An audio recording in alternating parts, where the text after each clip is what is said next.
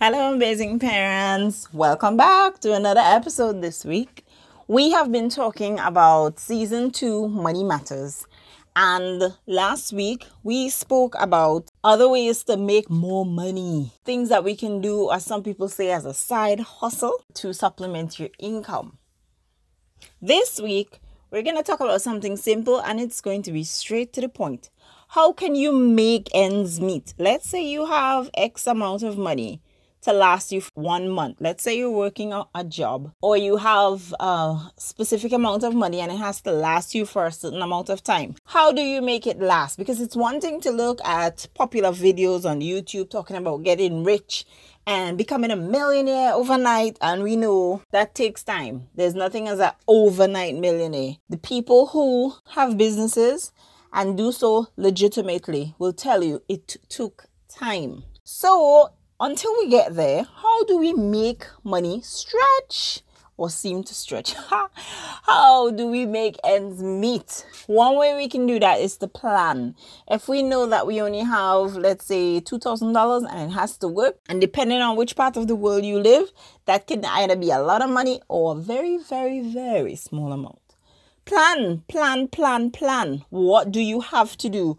What things are optional? What can you postpone? How can you, instead of paying X amount, you pay a smaller figure? Can you negotiate? So plan, plan, plan, plan. Let's say, for example, you owe some money to a bank and you are accustomed paying a specific amount, let's say $500 a month. And this month they're telling you you can waive this month's payment with no additional fees. If that's an option, then take it. But plan, plan, plan, plan. What am I going to do? How am I going to do it? What do I need to do? What do I not need to do? And that's one way you can really spend on spend efficiently.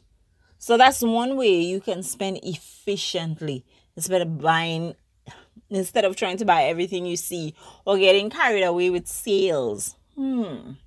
Food for thought. Next, we can ask for help.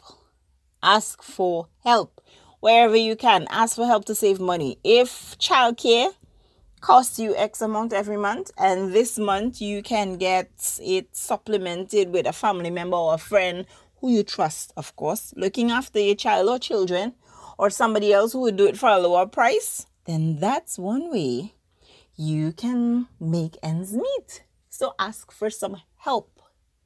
And another way you can do it is when you go to make your purchases look for brands that are of high quality but of a lower price. Sometimes you go to the supermarket and the ones that are really, really popular, you always see them on television, they have all the ads everywhere or billboards. They may be the higher priced items, right? Because they're known, they're well known for what they deliver.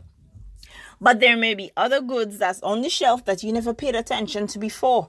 And the quality is also high, but they have less money for marketing. Try doing that, substituting a good. Try making substitutions and see how that works. So I told you we would be quick, we would be straight to the point.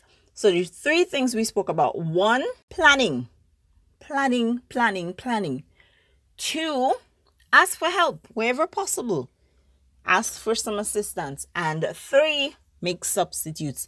These are small changes that can make big impact. So thank you so much for listening this week and it has been amazing being here with you.